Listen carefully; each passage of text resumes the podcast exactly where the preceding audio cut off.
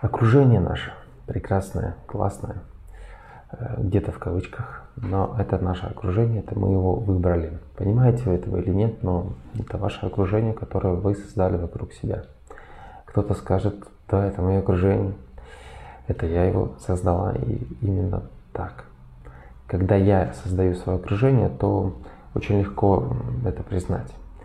Но когда вдруг смотришь по сторонам и что-то не очень приятное, к сожалению, вы пошли по некому какому-то течению, по пути, не задумывались, э, чей-то совет э, классный, вот, дружи с этой, с Катей, с Сашей, Петей, кем угодно, но не задумались. Поэтому и возникают эти ситуации, что а, э, кто вокруг меня, почему вокруг меня такие странные люди, ухажеры, э, родственники, порой, к сожалению, тоже и не бывают, и кажется, что, мол, это же родственники, как же без них, куда.